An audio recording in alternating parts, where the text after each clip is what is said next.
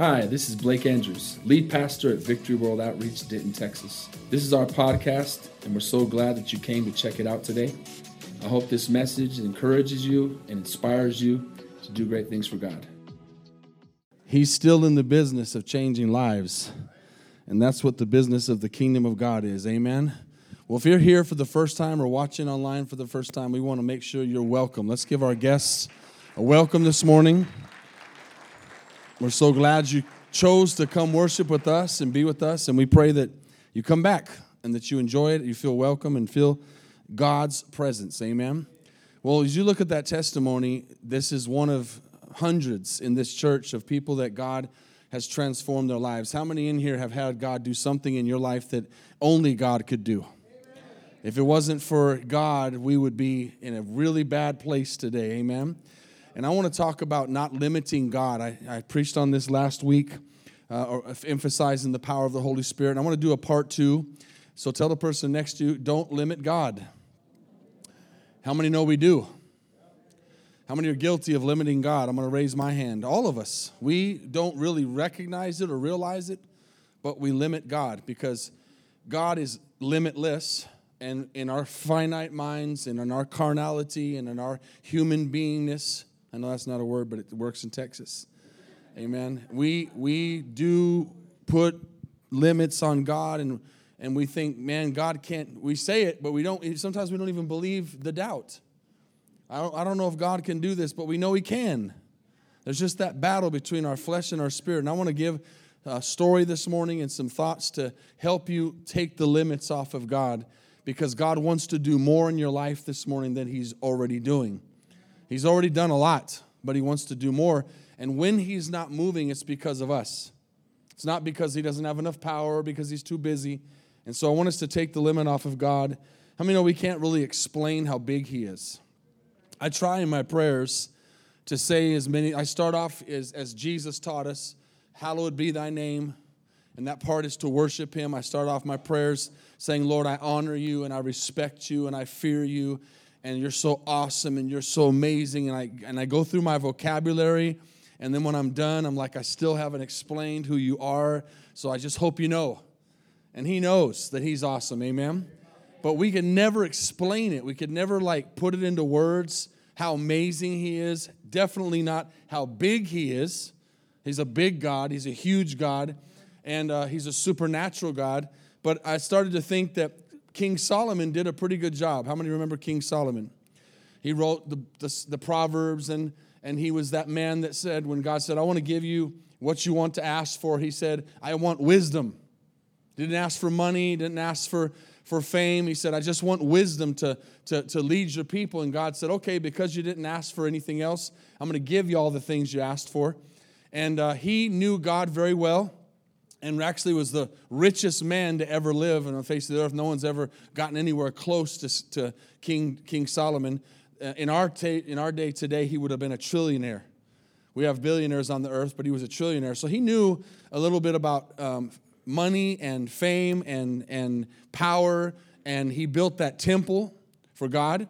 And he wanted to build it amazing. And because of Solomon's temple, today all over the world, especially in Europe, people try to build cathedrals and buildings that could glorify and honor God. That's why they do it, and try to somehow bring God into a place that he could be worshiped. But how many know there's no building that can hold God? And so his, his final saying in 1 Kings, and we're not going to look at it, but I'm going to say it for you, I thought was pretty good. He says in 1 Kings 8, he says, Heaven and the heaven of heavens cannot contain you. That's pretty good. Heaven and the heaven of heavens cannot contain you. He's, he's that big. And so there, there's a God today. We all have problems in here. We have needs today. We, we might be going through a marital problem, a financial problem, a physical problem a spiritual problem, um, wh- whatever it is today, you might say, "You just, I just checked all those boxes. I'm going through all those." But the good news is, we've got a God who can move. We've got a God who can change the circumstances, change the situation. He is all powerful and all knowing. Scientists said this about, it. I thought it was just pretty good. There's a million, sorry, a billion trillion. I mean, know that's too many zeros to understand? Trillions a number we, we really can't even understand, anyways. but there's a billion trillion stars as far as we can count in this universe. And I don't even know how they got to that number, but they did, they counted it. And listen to this God says in His Word that He knows all the stars and He's named every single one of them. Now, if that's not a good definition of who God is, I don't know what is. A billion trillion stars, and He's named every single one of them. Now, listen to this. This is the most important part of the message. He's this God that, if you say that, would seem so far away that I could never understand him. I could never talk to him. I could never listen to him. I could never have him do something for me or change me. But that same God wants to have a relationship with you. And not only does he know the names of the stars, he knows your name. He knows your address. He knows what you've been through. He knows who you used to be. He knows who he wants you to be. He's got a plan and a purpose for you. So that same powerful, unexplainable God today has no limits. And one of his greatest limits he doesn't want to have is he wants to have a relationship with us. Now, in here today, I'm going to show you something that'll help you. We think of that God that's so far away, so big, so amazing, so, so infinite. But I want to ask you a question. How many here have had a time, one, at least one time in your life, that you prayed and you know you asked God something and you know God answered? Let me see your hand. Now, keep it up and look around this congregation. Look at all the people in this place who have experienced a God of the universe who has actually heard their prayer and knows He answered. Amen. If God did it before, He'll do it again. Amen. God, when God is not moving in the capacity that we would like to see Him move, it's not because of Him, it's because of us. I want to give you two words to write down. Maybe you'll walk out of here and not remember anything else. Two words I want you to get out of your vocabulary, and two words I don't want you to have in your mind, and two words I want you to defeat every day. Because before I give you those two words, there's only two things God can't do. Can you imagine that I'm talking about a, a limitless God, but there's two things He can't do? He can't lie, and He can't fail. You believe that? God cannot lie, and He cannot fail. Those are the only two things He can't do. But there are two things we can do that limit God. And one is we doubt. We doubt. And the second one is we disobey. Those are the only two things you can do to limit God. God's power is available, God is willing. He, he wants to do more than we want to even ask. Smith Wigglesworth, one of the greatest men of God to ever live, who raised seven people from the dead in the name of Jesus, who was a, a plumber a humble man of God, mightily used, said, God is more eager to answer us than we are to ask. How many believe that this morning? We cannot think of him as that God that's so far away that he can't hear us, but at the same time, we must understand he's so big that there's nothing he cannot do. That's the balance we must have as believers. So I want to get into some stories in the Bible this morning. But before I do, I want to remind you God is omnipotent. That means he is all powerful. Uh, there's nothing lacking. He is omniscient, which means he is all knowing. And he is omnipresent, which means he's everywhere at all times. That God that is omnipresent and omniscient and om- omnipotent is in this place today. He wants to change our lives, transform our lives, and he wants to show us that there's nothing that he cannot do. Can you say amen? Let's look at a well known story in the book of Second Kings. And right as you're getting there, let's just pray for this message. Holy Spirit, we thank you for this time together. I bless everyone who's a guest this morning, who's come to uh, visit our church. Maybe they're going through town, in town, visiting, looked online, whatever it is, invited by a friend. Let them feel your presence and hear your word and know that this service in this church is about lifting up the name of Jesus. And Lord, we pray for those that are watching online, those that are sick, those that are struggling with problems in their lives, that you would just move today. And let this word be a revelation to us. And Satan, we bind you in Jesus' name. And we come against every power of darkness that would hinder the word of God from being preached. And letting these people believe that you are a limitless God and we should not limit you. Move today and speak through your word. In Jesus' mighty name, amen. I want to read a story about Naaman in the Second Kings chapter 5. I uh, hope you've read this or at least heard this story, but before we read it, there a little background is this man is, is in need of a miracle, but he is a very powerful man and has leprosy. And so he has, uh, has heard that somebody can heal him. And this is where the story picks up. We're going to pick up in verse 1. But this story is so good for this message because right before I read it, I'm going to give you one more thing to write down. God is always working in your situation, okay? Taking notes, write that down, and I want you to underline it. I want you to circle it. I want you to put a star by it because I want you to remember it. God is always working. What that means is, is you're in this, you're, we are not omnipotent or omniscient or omnipresent. We are just right here. We can't, sometimes our minds are other places, but we're physically right here in a situation. Today, your situation is what it is. And you're only seeing what you can see. But God is over there working on your situation. He's over there working on your situation. He's over here. He's all over the place in different places, different times, working on your life. But you can only see right now. And so we are limited in our understanding that God is always doing something. And, and even when you're in a time of struggle or trial, He's doing something for your benefit. He's doing something to bring you around. He's doing something to bring you to victory. You just don't see it right now. How many have ever seen God do something? And when you look back on what happened, you understand, okay, that's what God was doing. We only understand that when it's done. As, as mature Christians, what God wants us to do is get to a place where when we're living in the situation now, we remember, even though it doesn't look like anything's happening, God is moving. His angels are working, His Spirit is working, His plans are working, even though I don't see it. You think about that testimony of Joanna and her family. She, we see the finished product now of that testimony. We see now that they're married. We see now that their kids are serving God and that they're doing things for the Lord and they've grown. They're still in this church and they're maturing and they're learning. But if, they, if she was to look back before that testimony, she would not have been able to see the finished product ahead because she could only see then. And right now, many of you are in the place they were at the beginning of the testimony. And God is making your testimony right now. He's making a testimony out of your situation. You just have to understand that and believe that. Amen? And, and you're always coming out of a victory, or you're in the middle of a battle, or you just won, or you just, or you're going into a, victor, or a battle. There's always a battle. Can many of you figure that out? You're always fighting something. You're always going through something, so you might have just won a victory and you enjoy it for a few minutes and get ready to go into the next battle. Or today, you might be right smack dab in the middle of the battle. And let me tell you something, as Pastor Dwayne said at the, at the prayer, you're going to win.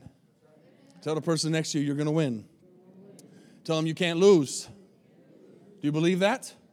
Why? Because we have a God who's all powerful. We have a God who's all knowing. We have a God who loves us, a God who's amazing, a God who's supernatural. He's the Alpha and the Omega. He's the beginning and the end. He knows yesterday before today. He's the same yesterday, today, and forever. He, he's, he's in charge and he loves us. So, watch this story. Naaman, commander of the army of the king of Syria, was a great and honorable man in the eyes of his master.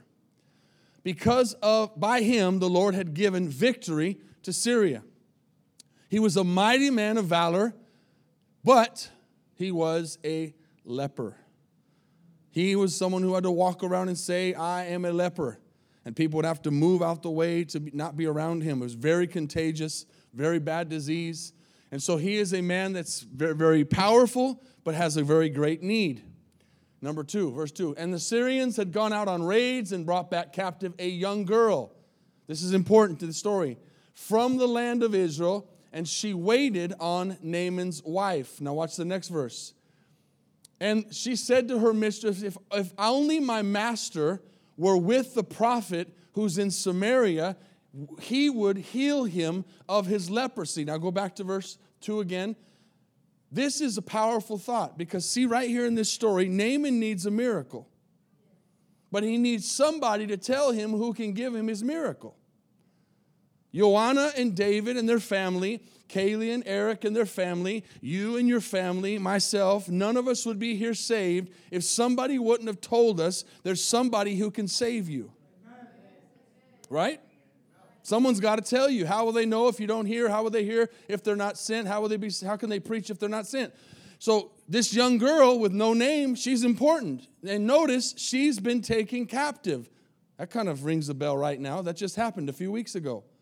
Hostages from Israel were taken by Hamas, and Israeli girls and Israeli men and Israeli people were taken. This is the same thing, this is nothing new. So this girl's been taken captive, but this young girl that we don't even see her name could have said, Woe is me, I've been kidnapped, I'm in a bad situation, I'm just gonna sit here and pout. But you know what she did? She said, I'm gonna let God use me. I'm going to let God use me in my bad situation. She's taken captive. If you're here today and you're not held hostage, you're in a good place. Amen? And I'm not talking about being held by, hostage by your husband or wife. Amen. I'm talking about by somebody else. Amen. Right? You're in a good place if you're not a hostage today, if you're not captive to something. You have liberty to be here. You can get up and leave right now. You came here on your own. You have that liberty. She says, I'm not going to let my circumstances keep me from being used by God. And so she speaks to uh, her, her, the mistress of Naaman's wife, and tells her, verse 3 again, let's read it. There is somebody who can heal you. If only my master were with, with the prophet who is in Samaria, he would heal him of his. He didn't, she didn't say might, he would heal him of his leprosy. Verse 4. So Naaman went in and told his master and said, Hey, this girl told me that there's some from the land of Israel that there's somebody who can heal my leprosy. Verse 5. And the king of Syria said, because the king of Syria had a dog in the fight. His dog in the fight was Naaman, and he wanted Naaman to be healed. Because of this girl's faith and her not limiting God, we begin to see now Naaman believing. We begin to see now the king believing. And he says, I'm going to send a letter to the king of Israel, and I'm going to send you with some money, some talents, some silver, some gold, some changes of clothing. Watch this, verse 6. And he brought the letter to the king and said, Now be advised when this letter comes to you that I've sent, this is the king writing, my name and my servant to you, that you, watch this faith, you may heal him of his leprosy. That young girl took the limits off of God, and now Naaman and the king are believing. See how the chain of grace works? When you have faith and you don't limit God, people can look at your life and say, There must be a God. But how many of us, unfortunately, could be believing in God but limiting Him? And people are looking at our lives just wanting to see a God who can heal their marriage or heal their body or change their lives or get their addiction off of them, but they don't see, they see limitations in us. We don't think God can do it. But this young girl said, I'm going to be a light in darkness. I'm held captive here, but there's a person who can heal you, Naaman. She's not getting anything out of it, but she's getting glory to her father, God. Y'all with me? So, this is happening. There's faith. We're going to send Naaman. Naaman's going to show up. And now we see in verse 7, sorry, 8. So it was when Elisha, the man of God, heard that the king of Israel had torn his clothes. Wait, let's go back. I think we missed something. And it happened that the king of Israel, thank you for, she was just doing what I asked her to do. King of Israel read the letter. He tore his clothes and said, Am I God to kill and make alive? So here's the problem the king thinks, Who, How am I going to heal this person? That's our problem a lot of times. How am I going to heal this person? How am I going to change this person? You know why I preach on healing in this church? You know why I preach on the baptism of the Holy Spirit? You know why I preach that a person can be delivered from addiction? Because it's not me that's doing it, it's Jesus. I don't have the power to do it. I could sit here and tear my clothes all day when you hear situations going on in our lives. What am I going to do about this? But we have a God who has no limits. And if we can just get the people to Jesus, Jesus can heal them. Right? And so he said, well, How am I going to do this make this man alive that's, that, that, and heal him of his leprosy? So he says, Please consider, and, and, and then he takes it as a fight. This guy's trying to quarrel with me. He wants, he's going to send me this guy and ask me to heal him. That's a lot of times why God doesn't move because the wrong person's involved. Now, watch this, verse 8. In other words, let me just hit that real quick. When you're talking to somebody at your workplace or your neighbor or your family member, you don't have to bring them to church to get healed. You don't have to bring them to church to get saved. You pray with them. You say the sinner's prayer with them. You lay your hands on the sick and they'll recover. That's what he's trying to teach us here. It's not, you cut out the middleman. I mean, if you get him here, I'll pray for him. We'll agree together. But how about you pray for him? Last time I read Mark 16, it says, And those who believe in Jesus, these signs will follow. It doesn't say the pastor, the evangelist, and a few chosen people. These signs will follow those who believe in my name. They will cast out demons. They will lay their hands on the sick. They will recover. They will speak with other tongues. Who? Those who believe in my name. Those who don't limit themselves to think that that's just for the pastor or the super spiritual mom or the super spiritual Sunday school teacher. It's for everyone. We want to see a revival in our church. Start witnessing. Start praying for people. Start praying for the lost on your own. Get them saved and bring them to church and say, hey, Pastor, this person's coming to church now. I led them to the Lord at the office. I led them to the Lord at the supermarket. I prayed for them. Last night, Pastor Jose and I were eating dinner in a restaurant, and our waitress had a horrible sciatic problem in her nerve, and she said that she could hardly walk. And I said, Do you believe God can heal you? And she said, Yes. And I said, Put your hand on your back. And we prayed for her right there in the, in the, in the restaurant for her healing. We don't have, I didn't have to say, Hey, come to church tomorrow, and we'll pray for you. How many know it's right now? But it's not us, it's God. The limit is on us. We've got to get it to God who's limitless. So now, let's, let's move on in the story. Verse 9. Oh, 8, sorry. I keep doing that. Are we on 8? So it was when Elisha, the man of God, heard that the king of Israel had torn his clothes. Look at all the people involved in this story. That he sent to the king. So he finds out that the king gets the news and he's tearing his clothes. And what am I going to do? and and how's this going to happen? And then somebody steps in and says hey I, i'll pray for him. I got the answer. Has god healed anybody in here? Raise your hand if you've been healed. Why can't you pray for someone else to be healed? Haven't been saved in here. Why can't you pray for someone else to, sa- to be saved? You can. You need to be that person that hears hey I'll, i I know who can, who can heal you his name is jesus and so he says let him come to me and he shall know that there is a prophet in Israel. so, Naaman, this is so good. This is important. So, Naaman now has been called by Elisha. He is a man of power. He is a man of strength. He's a man of valor. He's a, he's a war man. He's a, he's a man's man. He's a soldier. And he is expecting some special treatment from Elisha. He is expecting to get to that door and have Elisha open that door with the red carpet and welcome him in and, and pray over him. And this miraculous miracle is going to happen. You know why? Because that's we have a certain way we think god's going to do things. Don't we? Or is it just me?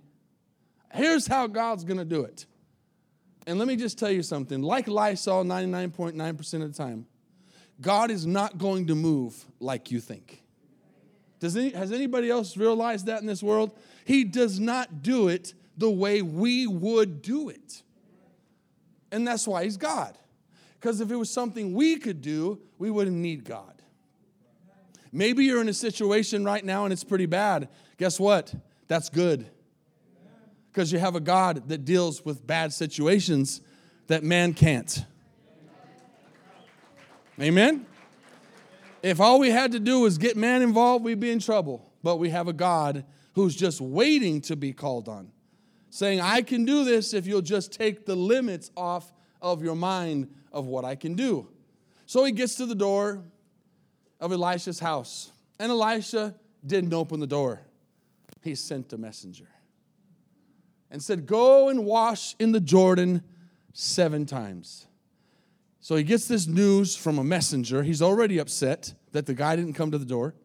And now he wants him to go wash in the Jordan, which is a very dirty river.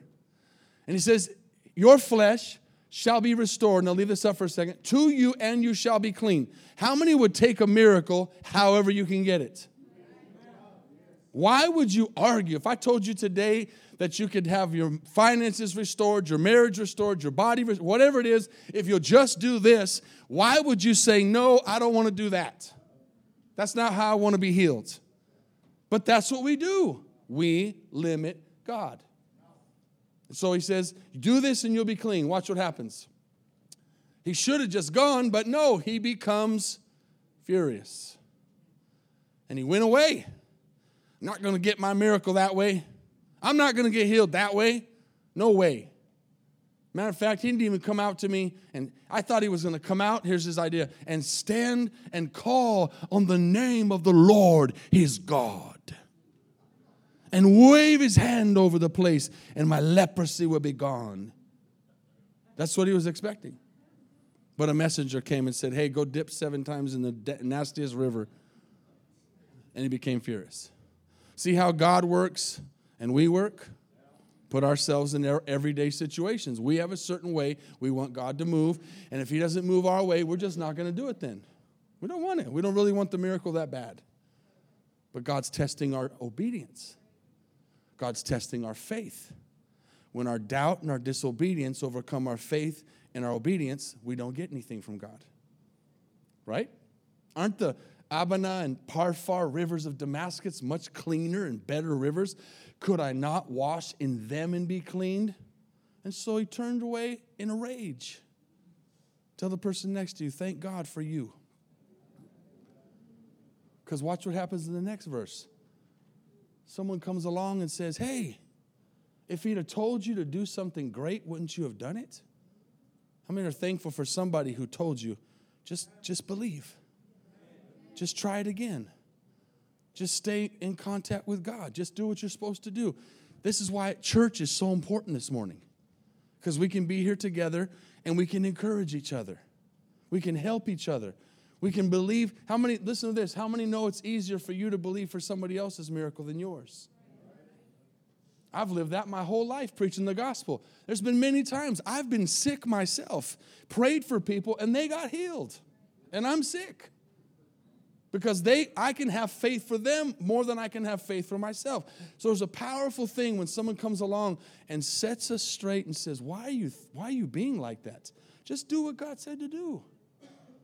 If he asked you to do something great and amazing, you do it. Why don't you just do it? So thank God for that person that puts him and puts him right. Now watch what happens. What he does. He listens. Verse 14. So he went down and he dipped seven times in the Jordan. Accord, this is the key, according to the saying of the man of God. How many know God's plan is already written? God's purpose is already written. God's will is already written for your life. We just got to line up with it. And he saw, according to the word of God, he finally got over himself and got over how he wanted it to happen, how he thought it was going to happen. And he went and dipped himself seven times, and his flesh was restored like the flesh of a little child, and he was clean. Amen. The limits came off, and he got his miracle. But how many of us can put ourselves in this story and see that many times we're believing for something and things aren't going the way we want them to go, and because they're not going the way we want them to go, God's not moving? That's called doubt and disobedience. Look at Psalm 78 41. This is something the Israelites have done their entire existence. Yes, again and again. They what? Tempted God. How did they tempt God? by limiting the Holy One of Israel. We tempt God when we limit Him. How many don't want to tempt God? I want to please God. He says in His word in Hebrews the only way to please God is through faith. Without faith, it's impossible to please God. This is a dynamic in the supernatural realm of the Bible that, that most Christians don't walk in. It's not just about getting saved. It's not just about going to heaven. It's about understanding that God is a supernatural God that wants his name to be glorified. And if he doesn't do things in a supernatural way, he won't be glorified. So he needs us to just step back and believe that God can do what we can't do. And when we get in these situations that we're standing in right now that we don't understand and they don't make sense, we got to remind ourselves God's up to something. He's doing something right now. God is always working. And if I'll take the limits off, He'll work faster. Amen. And it says, the day when He redeemed them from the enemy. Some of us would say, man, if God would part the Red Sea for me, I'd believe. Well, I'm going to give you some news. As I've watched your lives, He has parted the Red Sea in your life. If God would just tear down the walls of Jericho for me, like He did in the book of Joshua, I've seen your life. I've seen what God's done in your life. He's torn some walls down in Jericho around you. You just don't recognize it because you're in it. It's been big, it's been amazing. God's done supernatural things for you. You just don't see it because you're in it. But somebody else comes along. Have you ever looked at somebody else's testimony and gone, man, when's God going to do that in me? And that person looks back at you and go, man, when's God going to do in you what he what, in me what he did in you? We all envy each other's testimonies. Yet he's doing stuff all the time, all the places. Now, here's the key. I'm going to begin to close. This is important. This is a revelation you have to have. Isaiah 55, 8 through 11. This will help you. The way you don't limit God is you don't try to think like God. Because you can't. God says, My thoughts are not your thoughts, my ways are not your ways. So if you're trying to think of how you would do it, God is way above that. And He's going to do something way better. Someone was telling me after first service, a couple that drives a long ways to come to church every Sunday, all the way from Oklahoma City, wrote down their, their goals last year. She was crying as she was telling me. I'm, I'm sure she told some other people too. Crying as she told me that as she looked at her goals from last year, they were prayed for certain things and that she had gotten three to five times more than what she had prayed for on everything on her list. God, is, God wants to do way more than we even asked for. Let's use a generic example from Kaylee of her awesome testimony of the offering. She, I don't know how she prayed specifically. But it very could be likely that she said, Lord, give me, if you could give me a 50 cent raise, because we limit God. We don't, ask, I'm, I'm guilty of this. We don't ask for enough. Not that God is a genie. This is beyond that. This is walking in the will of God and understanding that, that He wants to bless us. He wants to prosper us. He wants to be glorified in us. And so she might have said, Lord, I, I, if you could give me a 50 cent raise, I'll give more to the church. I'll give more to the things of God. And God said, No, I, I don't want to give you a 50 cent raise. I want to give you a $2 raise. Does that make sense? He's always going to do more than we expect because his, his, his miracle is a lot bigger than ours. The way he's thinking is a lot higher than ours. So it says, next verse, please. My, as, as the heavens are higher than the earth, so are my ways higher than your ways, and my thoughts are higher than your thoughts. For as the rain comes down, the snow from heaven, and, and does not return there, but waters the earth and brings forth and buds, Watch, that it may give seed to the sower and bread to the eater. He says, So shall be my word that comes out of my mouth. It won't come back void. It will accomplish what, what I please. The key is to unlimited power with God is to get in his will. After Jesus said, Hallowed be thy name, the next, the next phrase was, Your kingdom come your will be done on earth as it is in heaven.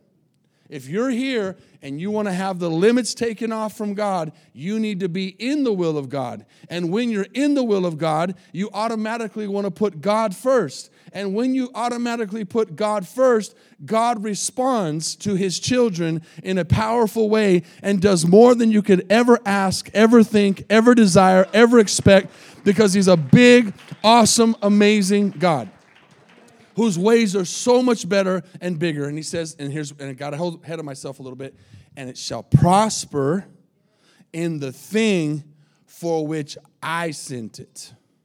How many know we have prayed for some things we didn't need? We've gotten some things we didn't, we thought we wanted, but we really didn't. And again, I'm not talking about your spouse. Amen. Just, just joking. I just saw a cloud there. I don't know where I saw it. I'm just kidding. Write it down. God is always working, always, all the time. He's working all the time. But we're stopping him. We're putting limits. We're doubting. We're disobeying. He's saying, do this, do that, and we're arguing. God wants to get us to a place where we're, we're just, yes, sir. You want me to give that? I'll give that. You want me to go there? I'll go there. You want me to do this? I'll do this. You want to have this? Here it is. That's where God wants us to be. Because He's abundant, He's all knowing, He's all powerful. So here's the question Is our faith and our walk in our lives lining up with what God is thinking about us? How many would probably think, probably not? Because I believe the way God is thinking about me is way more than I think of myself. How many know we have a self esteem problem? All of us. Even if we're confident, we still have a self esteem problem because we don't feel like we're good enough. So God says in Jeremiah 29, many of you know this verse, I know the thoughts I think towards you. You don't know them.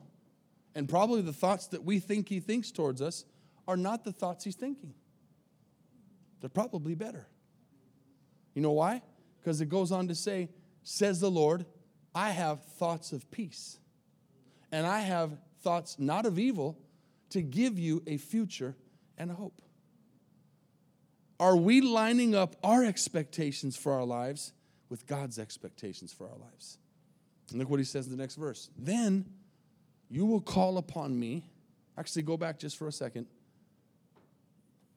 We're going to call on God, but he says, if you'll understand my thoughts and how I think towards you, which you are in my eyes, then you'll be able to pray a different way. And he says, then, verse 12, then you will call on me and go and pray to me, and I will listen to you. When you start to think about yourself the way God thinks about you. How many know we don't think highly of enough of ourselves in the eyes of God? And we can disrespect God that way because He has made us perfect. And, and when we say, I'm not worthy, then you're telling God that His blood's not enough. We know we're not worthy, but God says, I forgave that. Quit, quit thinking about that. That was 10 years ago. That's under the blood. That's gone. It's as far as the east is from the west. I'm not thinking about that anymore. You are limiting what I want to do through your life because you're living in that place back there. I'm already way over here. And I want to take you way over there. Amen? He has thoughts towards us of powerful thoughts, of an expected end, of a peaceful future. We limit God. Write this down as I close. God has no limits. Okay, that's the title, but this is the key. Don't impose yours on Him. Don't put your limits on God. What is this all about? What's, what does this really come down to? This really comes down to being the most effective witness that I can be for Jesus. That God can use me at school, that God can use me at work, that God can use me in the store, that God can use me everywhere I go to share my faith with other people about Jesus. And they can say, "Hey, I've got this problem or that problem," and you don't you don't get scared and go, "Oh," you say, "God can do it. God can do it." Amen. God can do it. I told you guys, some, some of you haven't heard about the very first time I ever prayed for the sick, ever in my life. I wanted to see miracles. Watch, you gotta watch what you ask for. I want to see miracles, God. I want to, I want to glorify your name. And I preached in Mexico and, and I did an altar call and I said, if anybody's sick, come. And nobody came. And I didn't even know if they were understanding me in my messed up Spanish. And finally, I was kind of hoping for someone to come forward that had a headache. Like, hey, my head hurts, you know? Can you pray for me? Those are easy. But I've, how many have prayed for someone and you're like, oh, not that? Not the wheelchair not the, not the crippled person, not the blind person. And this grandma brings this boy down the aisle with a softball sized tumor in his throat. And I'm thinking, no, Lord, not that one. Let's start with something else. We do that, we limit God. Cancer or a headache is the same to God. Dead or alive. Marriage on the verge of divorce or just barely getting started. It's all the same to God. Nothing goes beyond God's power. If we just take our limits off and say, God, you can do this, all God's looking for is faith. All He's looking for is faith. So we have to battle the disobedience and we have to battle the doubt and say, Lord, you are who you say you are, and I'm going to take the limits off and I'm going to believe you to do great and powerful and mighty and amazing things. In the book of Job, chapter 11, he says, Can you search out the deep things of God? Can you find out the limits of the Almighty? They're higher than heaven. What can you do? When we get to an understanding that I can't do anything, but God can. This isn't about, thank God it's not about us. You can't save anybody, you can't heal anybody, I can't deliver anybody, but Jesus can and we're his conduit. And all we got to do is say, Lord, I believe in the name of Jesus, this person can walk. In the name of Jesus, this person can be healed. In the name of Jesus, this marriage can be restored. In the name of Jesus, this person can be delivered.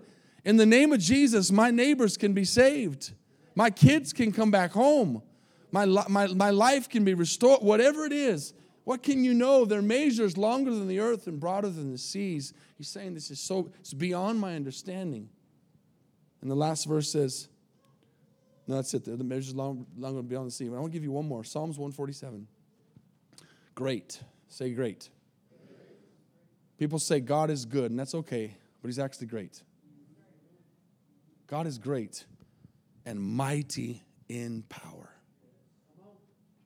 There's nothing he cannot do. It's not our job to heal, it's just our job to pray. We will always believe until someone breathes their last breath, God can heal them. Amen? When they, when, when they do breathe their last breath, we understand sometimes that's God's healing. But we won't be afraid of the stage four or the stage three or the stage or the doctor's report because we have a God who has no limits. And the only reason things aren't happening is because we're doubting and we're many times disobeying. If you begin to think as I close right now, right now, as I'm thinking about this, you think of sometimes this week the Lord has told you to do something and you have disobeyed. I'm not talking about sin. I'm talking about He told you to talk to somebody. He told you to pray for somebody. He told you maybe to do something that didn't make sense. He told you to do something. Church, I got news for you. If it doesn't make sense, it's God. Look at the Bible. Jesus would spit on the dirt, put it on the eyes, tell people to walk on water, tell people to go get a colt that's tied up.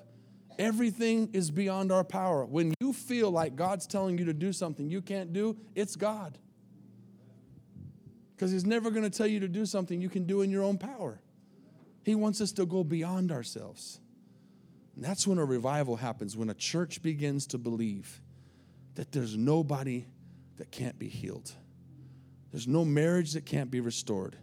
No, no person, no addict that's too far gone. Church, we've been in this church long enough. We have pastors pastoring today, preaching in their churches right now in the Metroplex who were 20 year meth addicts, who were, who were drug dealers, you can't tell us, and you're in the wrong place if you're going to try to tell us God can't save people and deliver people and heal people. We've had people here healed of cancer. We've had marriages that not were, were not only getting divorced, were divorced, and they're together. People that were separated. We, have, I mean, I could go down the line. Over, you're in the wrong place if you think we're going to believe God has limits. But we have to continue to contend for His greatness and understand that His power is our power. Lord, today, as every head is bowed and every eye is closed, help us to stop limiting you. Help us to stop doubting. Help me, God. I'm preaching to myself before I preach to this congregation. Help me to believe that there's no relationship that can't be restored, no family member that can't come around, no even help us to realize there's no nation of our nation that can't change. Our, our, our country can still change. Our nation can be saved. This world can be saved. Lives can be changed, God. It's us. It's uh, we're the problem. We're withholding the glory of God because we're limiting you on what you can do. Help us to stop limiting you. In this place, as heads are bowed and eyes are closed all over the place, how many could say here, I'm limiting God on doubting that I could be forgiven. Doesn't matter what you've done in this place, what sin you've committed, what felony you've done, what prison time you've sent, spent, where you've gone, what you've done, what you've said, doesn't matter. There's forgiveness right now for you. There's healing for your spirit and your soul. Jesus wants to change your life. How many all over this place right now could say, Pastor, I don't know Jesus? Just lift up your hand and put it right back down. Say, Would you pray for me? I want to be saved. Just lift it up. Don't let that rain distract you. I see your hand. God bless you. How many more? I see your hand. God bless you. I see your hand. How many more? I want Jesus to be the Lord of my life. Here's the simple gospel. Don't make it difficult. Here's the simple gospel you're a sinner. You need a Savior. You'll never be good enough to stand before God. Jesus came down and died on the cross for your sins, paid your price so you could be forgiven and have eternal life. All you have to do is believe. How many could say, I've never done that before? Just put your hand up. I want to pray for you. Let's stand all across this congregation. Let's stay in an attitude of worship, please. That God who strung the, the billion, trillion stars in the sky is thinking about you right now. And Revelation says he's knocking on the door of your heart. Several hands went up. That's honesty between you and God and you're saying, I, I, today's the day I'm choosing Jesus, just like Joanna did in that video, just like all of us here have done. We say, today's the day that I'm going to admit that I'm a sinner and I need a Savior. I'm going to humble myself and I'm going to put my faith in the only person who's ever been to the other side of death. His name is Jesus. There's no other deity, no other God, no other religion that can boast of a person who's been to the other side of eternity and come back but Jesus. So you raise your hand here and you meant it and you want to give your life to Jesus today, just find that nearest aisle where you're standing and come down here quickly. We want to pray for you. Just step out. Just come. Hands went up. I'm going to wait for you for just a moment. I can't make you come, but I know you I know you raised your hand. Don't be ashamed, don't be embarrassed. The reason we do this is because the Bible says if we confess Jesus before men, he'll confess us before the Father. But if we're, we're ashamed of him before man, he'll be ashamed of us before the Father. Amen? Just come on out. We've all done it. We've all made the step of faith. We've all admitted that we're sinners. We've all said, I'm going to give my life to Jesus today. Amen. Someone just come stand behind her, please. Praise God. We're going to say a prayer with those that are watching online before we forget and go offline. Let's all say this together Lord Jesus, I admit that I'm a sinner and I fall short of your glory. I can never get to heaven on my goodness or my good works. My righteousness is like filthy rags. But Jesus, you made a way. You are the door. You came down from heaven and lived a sinless life. And you died on the cross to take all my sins and my disobedience upon your body. And then you died and shed your blood for my sins to be forgiven. And then you rose from the dead to defeat death. Jesus, please forgive me. Wash me with your precious blood. Cleanse me from all my unrighteousness. And from this day forward, I'm going to live for you, obey you, and walk with you. I am no longer who I used to be. I'm a new creation. In Jesus' name, amen. Amen. Praise God. Let's give God glory and praise this morning for this soul and those that raise their hand and those that are online today. We thank you, Father. As we begin to sing a song today, let's open up these altars. I believe there's some situations that you've been limiting God on. Meet Him here. Don't, if you're new and you're a guest, don't think that coming to the altar is a, a thing of weakness. We're coming to listen to the message. We're coming to pray about what the message spoke to us. Some of you have been limiting that God can save your family. Some of you have been limiting that God can grow your business. Some of you have been limiting that God can heal your body. I don't care how many times you've prayed for your sickness or your business or your job or your family or your neighbor, do it again. God can, God will heal, He will deliver, He will set free. The only thing stopping it today is your doubt. Shake the doubt off, shake the disobedience off, and begin to believe. As we begin to sing, let's just talk to God. In your personal life, what are the limits that you're putting on God? Thanks again for listening. If you want to hear more messages, please subscribe to our podcast channel. And if you like it, consider rating it and sharing it with your friends. For more content from VWO Denton, go to our website at VWOTexas.com.